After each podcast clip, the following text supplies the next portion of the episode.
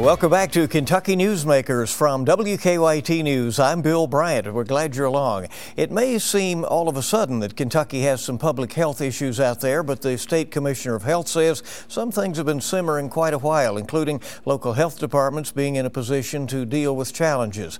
Dr. Jeffrey Howard Jr. has his own compelling story. He's told us before that he grew up surrounded by opioid abuse, has overcome that. It challenged him to study public health and become a medical doctor doctor. And right now he is serving as Kentucky's Commissioner of Health. Dr. Howard is joining us, and we really appreciate that. Thank you so much for coming. Thank you for having me, Bill. So we do have a lot. Uh, all of a sudden, it's out there on the table. You know, that's going on as we uh, and we'll take a look at sort of the landscape of, uh, of Kentucky healthcare.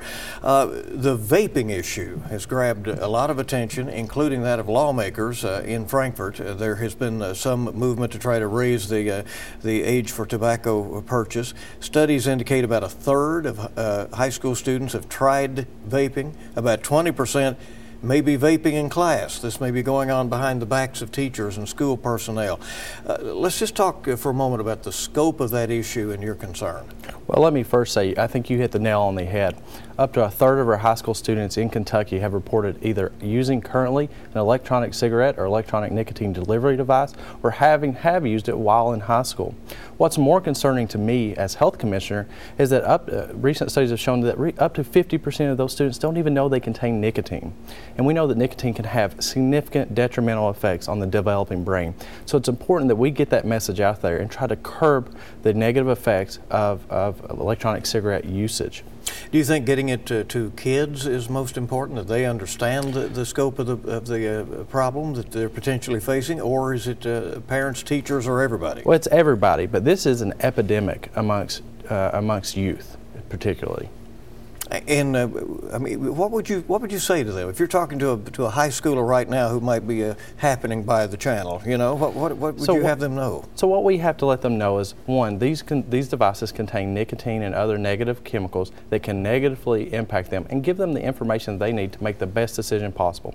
Now, I realize we're not going to convince every teenager not to use ele- uh, electronic cigarettes, but we need to make sure they have the uh, information available. And the fact that study that showed that 50% didn't even know that it contained nicotine is really concerning to me. There was a report out of southeastern Kentucky that vaping is leading potentially to a spike in flu cases. They really believe that. Uh, uh, there's a sharing of uh, some of the devices. Apparently, it uh, may dry out the lungs some. So there's some early concerns that haven't been completely um, vetted yet at this point. But what I can say is sharing those devices during flu season is not recommended. We don't recommend sharing them at any point in time. And for our youth, we recommend not using them at all anyhow for adults who may see it as a way to to get away from cigarettes. Uh, is that uh, a viable avenue? It absolutely is. And so, one of the challenges we have as public health professionals is weighing the pros and cons of an issue. And so, here we want to preserve the use of electronic cigarettes for that adult population that wants to transition off actual cigarette usage, which is worse for them. But at the same time, we think there should be absolutely zero usage amongst youth what is going on with our with our smoking trends uh, in Kentucky right now? Are we following the national trend of, uh, of less smoking? We are, but Kentucky still stands uh, still stays above the national average, and so we are doubling down on efforts to make sure people are aware of the uh, aware of the negative effects of smoke usage. You know, Kentucky leads the country in uh, in lung cancer, which is an absolutely correlated event to smoking usage. So we need to turn that tide, turn that tide, so that we don't have those negative effects anymore. Let's talk about another issue that is uh, certainly uh, bubbling in Frankfort right now, and that is medical marijuana. And uh, it, there's been some very emotional testimony from people who say that uh, it, it is a last hope for them to uh, get some relief for them or their children. It's, obviously, it's been talked about a lot. The current bill has a lot of restrictions. what is your stance generally on that or your approach? Well, I would say first off, uh, marijuana and or its constituent components certainly may have indications for medical usage. In fact, Marinol and some other uh, components have been approved by the Federal Drug Administration already. I would say that we have a process in this country for evaluating and approving drugs for medical usage, and I encourage us to rely on the Federal Drug Administration, who has done this for decades, to guide us in that process. I mean, you would say maybe uh, then by that uh, comment that this is not so much a state issue? Well, I think the states certainly have input, but I think we need to rely on the existing process for the approval of medications. And that if we decide that in the state, if we try to decide to make it a state issue and decide that it's used, we need to really control it because it isn't a drug with an addiction potential. And so we need to treat it as such. So I think about 33 states have gone this step to, to legalizing medical, medicinal use. Yes. And that, uh, I mean, would you say that they have gone renegade by doing that? Well, I don't, I don't think that they have gone renegade. I think the legislators in those states are making this, the best decisions they can and what they feel convicted to do. From my perspective, as a health commissioner, as a physician, and a scientist, I think we have a vetted scientific process for doing this, and I trust in that scientific process to do it and get it right. The state has been uh, hit hard by hepatitis A. Uh, we know uh, we've had a break, I think 41 deaths. And, 43. Uh, 43 deaths, thousands of uh, cases reported. Are we uh, effectively dealing with this issue now? Yeah, I think we are. And I think what's important to realize is that we were the first state that was affected by a predominantly rural outbreak of hepatitis A. Prior to it coming to Kentucky, we were pretty much in San Diego and uh, Metro Detroit area in Michigan. So we were the first state to deal with a predominantly rural outbreak. What you see in Kentucky is we saw an increase in Louisville. We were able to effectively um, stop the outbreak there eh, with a uh, proportionally less resources than they used in San Diego, and we were very proud of that. But we have struggled in eastern Kentucky for multiple reasons, and I think West Virginia has seen that same uh, difficulties in their rural population. But to give you an example of how we're performing well in that area, our case rate per 100,000 population is 97. In West Virginia, it's 127. Also, the number of deaths we see.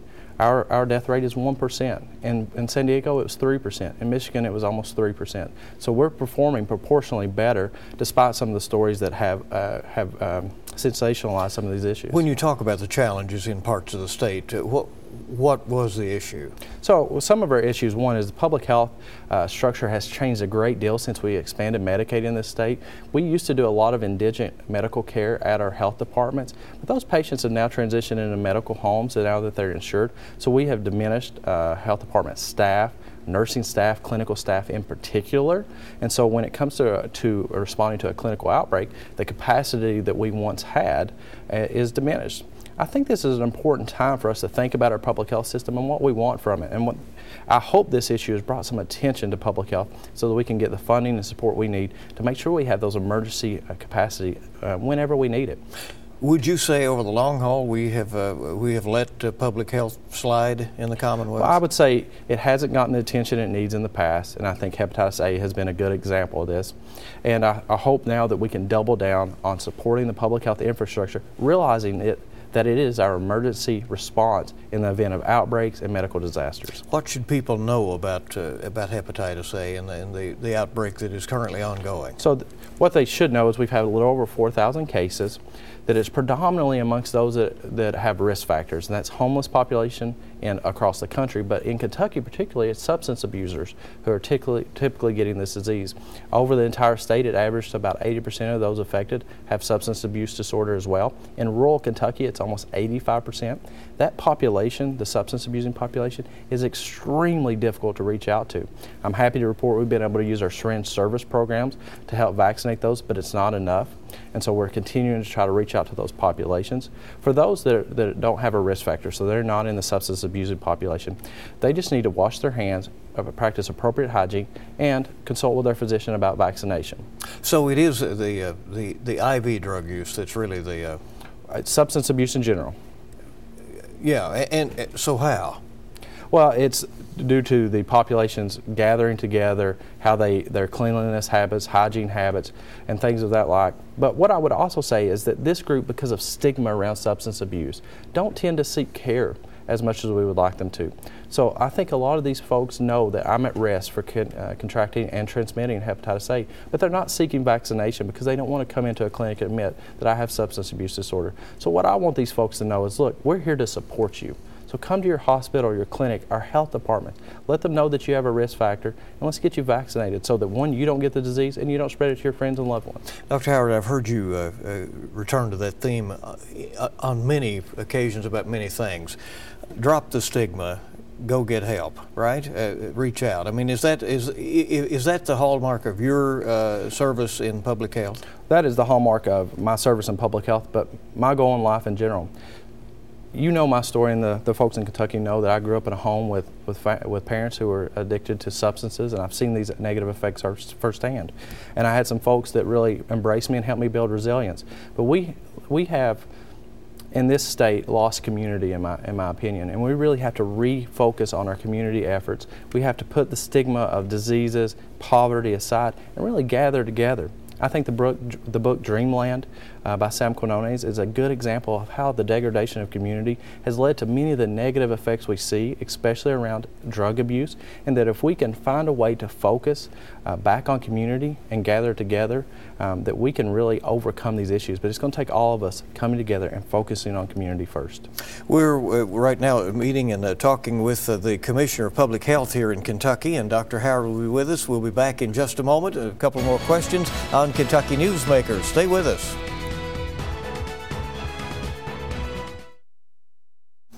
We welcome you back to WKYT's Kentucky Newsmakers, continuing our visit with Dr. Jeffrey Howard Jr., who is Kentucky's Commissioner of Health. And uh, Dr. Howard, we know we have challenges uh, with our health in Kentucky. I mean, the, uh, how much does it hold us back, uh, really, as a state? Oh, Take our resources uh, and, you know, lost productivity and so forth. Oh, a tremendous amount. It holds us back a tremendous amount. And so you look at the effects of substance abuse. Not only are we having trouble with hepatitis A, and we're number one in the country for number of cases of hepatitis A, but we lead the country in acute and chronic hepatitis C. We have high rates of HIV.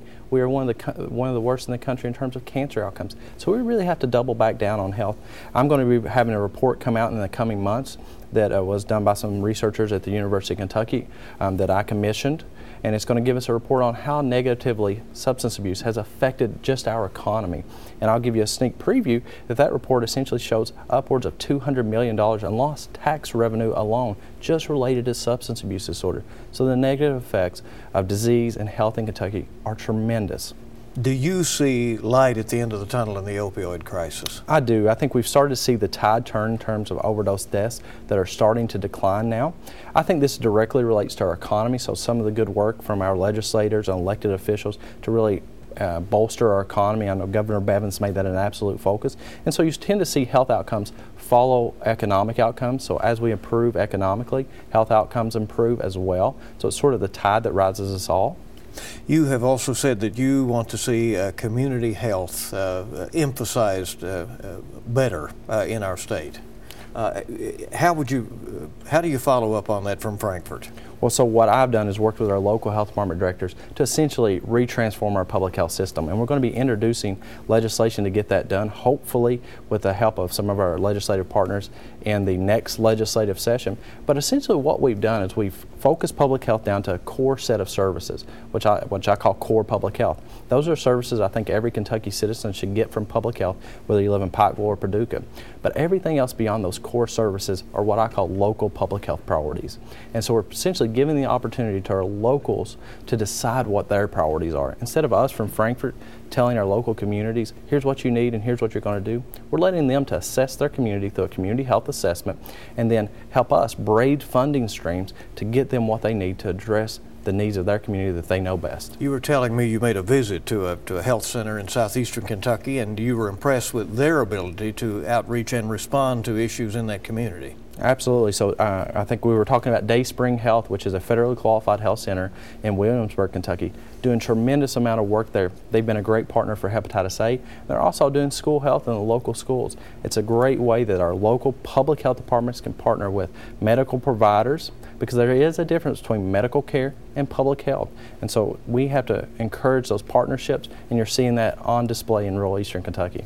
There's about to be a, a public service campaign hit about antibiotic overuse uh, in Kentucky. Now, we hear about this nationally. Apparently, the problem is uh, quite acute in Kentucky. In fact, uh, more antibiotics prescribed in the Commonwealth uh, as a rate than in any other state. So, uh, usually, when there's a problem, we, we tend to be among the worst. What would you have uh, parents and, and patients know about antibiotic overuse? Well, I, First, there was a recent Lane report that showed us to have the worst antibiotic prescribing rates, meaning we prescribe more antibiotics per capita than any other state in the country. That's a major problem because of, uh, of issues like antibiotic resistance. So what happens is these uh, these, these bacteria mutate and change over time such that our antibiotics will no longer be effective against them. So that's a very dangerous proposition in the long term.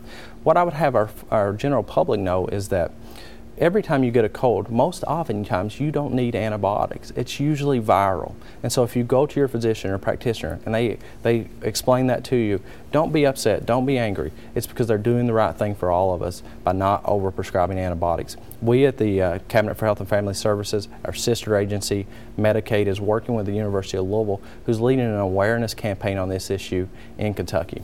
I mean, how much of an issue is it that, uh, that patients do go in and uh, as you say, they, they sort of pressure the the, uh, the healthcare professionals, the doctors and others, uh, to give them something. And you know, if they pay a, a copay or a, a visit, that, that they expect something to walk out of there with. Well, I will say that I know from talking to our provider community and having been one of those providers, there is some pressure to prescribe uh, medication, and patients often don't feel fulfilled if they leave the visit and they're told to go get these medications over the counter. So there is that intrinsic pressure, and I think I think we as patients and also as providers got to realize we need to do the right thing here and diminish our prescribing of antimicrobials where they are not absolutely necessary. And these drugs are important and they're life saving in some cases, but for most common colds, especially this time of year, you don't need them because their antibiotics will not treat your viral infection. All right, uh, we're heading into the spring and summer months. Uh, sunscreen and all of that, right? Absolutely, sunscreen. cover yourself up. What would you have us uh, know that uh, would, would, would mean that you have been successful in your tenure as Kentucky Health Commissioner, uh, if you can look back and, and, and say that about your time there? Well, getting back to what we talked about earlier, if we have refocused on community and we've given our, our communities the opportunity to define the issues and respond to them in a way that's differentiated to their needs, because what Louisville needs is different than what Harlan County needs. And so if I can design our public health system and position it to respond to differentiated needs, local health priorities, I think I will have been successful. All right, Dr. Howard, thanks for coming. We appreciate it. Stay with us on WKYT's Kentucky Newsmakers. We'll be back.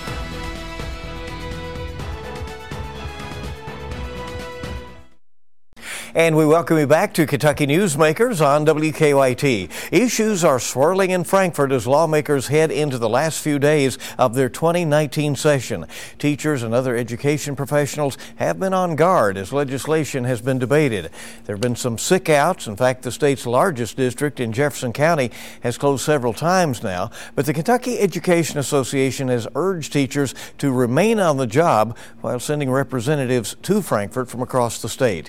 Joining us us this morning is the president of the Fayette County Education Association, Jessica Hiler, to talk about some of these education issues. Thanks for coming in. We appreciate it. Sure. Thanks for having me. You're a kindergarten teacher. Yes. Move to action uh, yes. at, at, this time. I yes. mean, uh, uh, I don't know if there's any comparing the two, but you're. well, maybe.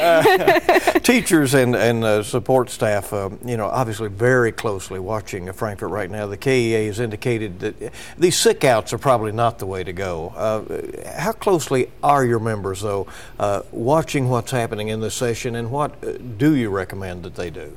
Well, I think first of all, being a teacher, part of being a teacher is being an advocate for kids. And so, number one, I think that's what we want people to understand is that when you see us in Frankfort, that's what we're doing. We're advocating for our kids. And the very last thing that we want to do is be in Frankfort. We want to be in our classroom. We want to be with our kids. But we're being forced to be there by these decisions that legislators that are making that are bad for public schools. Um, so our teachers are keeping a very close watch. Um, I try to update my teachers as much as possible. They are watching committee meetings. They're watching the House and Senate chambers. They're really, really actively engaged, which is great to see. Would you say that this uh, the issue that has come up about uh, the, the scholarships for mm-hmm. private schools being a potential tax break, that that may have galvanized teachers more than uh, than even uh, their own pension situation did, or, or as much so at least? Yeah, I think so because we're underfunded. I mean, historically, we have been underfunded. If you um, adjust for inflation, we're still um, 16% underfunded. Um, so we don't have the money for things in our public schools like textbooks. We have zero money for textbooks. Professional development, the Kentucky Teacher Internship Program, there is no money in the budget for that. Um, so when we see public money being funneled away from public schools, that's very concerning to us because, like I said, we're advocates for those kids. If they don't have what they need and we don't have what we need, we can't educate those kids properly. Now, supporters say, you know, this is about school choice mm-hmm. and about uh, being competitive, and that if mm-hmm. uh, if the private schools are doing a better job, uh, then maybe kids will go there, or the parents will send their kids to the public schools if the public local public school mm-hmm. system is better. Well, I think it, speaking just for Fayette County, we have lots of choice in Fayette County. Um, there's lots of private schools in Fayette County that people can choose to go to our public schools are the best choice that we have in Fayette County. We have lots of special programs for our kids for creative um, and performing arts. We have an agri-science farm. We have a Carter G. Woodson Academy. We have lots of choices for our kids in public schools. Um, because first of all, our legislators need to remember that they are constitutionally required to fund our public schools. And our Constitution also prohibits money going to fund private schools. Um, so we need to make sure that our legislators are reading the Constitution um, and making sure our public money goes to public schools. So you don't think that it is, would even pass constitutional muster for uh, if this bill were to go through? I would hope not. I would hope not. Because really, our Constitution requires that we fund a system of common schools. The estimated uh, cost to state government in terms of revenues, you indicated twenty-five mm-hmm. million dollars. Right. Why is there such fear that that would uh, directly come uh, from education? I mean, that is part of the narrative that is out there right. that it would that that would be a cut to to, uh, to education when lawmakers could move money around anywhere if there was a, a loss of revenue.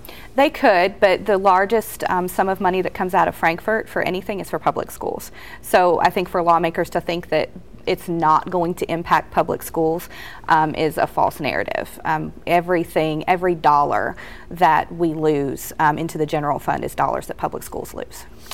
House Bill 525 is another piece of legislation teachers have very right. closely uh, been monitoring. It would change the makeup of the teachers' retirement system it would dilute the KEA's influence on the board. Mm-hmm. Uh, but again, those who are for it say that, well, this is uh, taking care of other stakeholders who are mm-hmm. also uh, in the retirement system.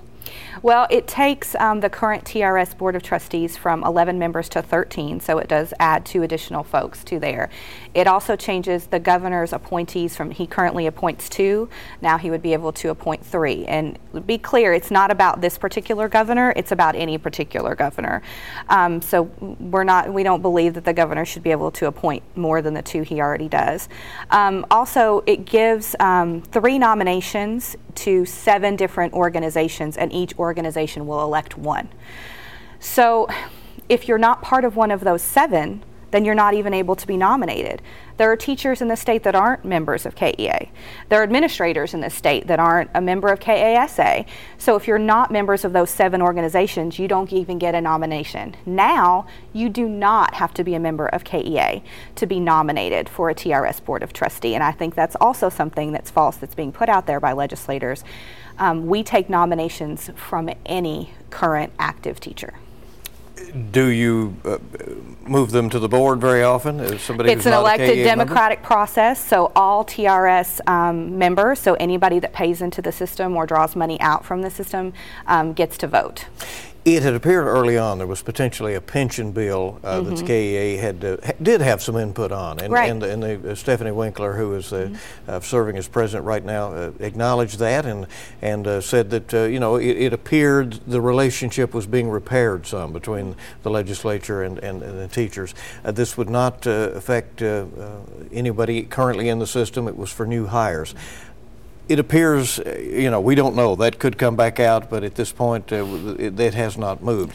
Is that something that you're you're watching and uh, giving Absolutely. a lot of attention to? Absolutely. I think anything, any time that we talk about reform to our pension system, all educators should be concerned um, and watching it. And we were uh, really happy to see um, House Bill 504 filed because it was all the stakeholders were brought together, and I think that's absolutely the most important thing.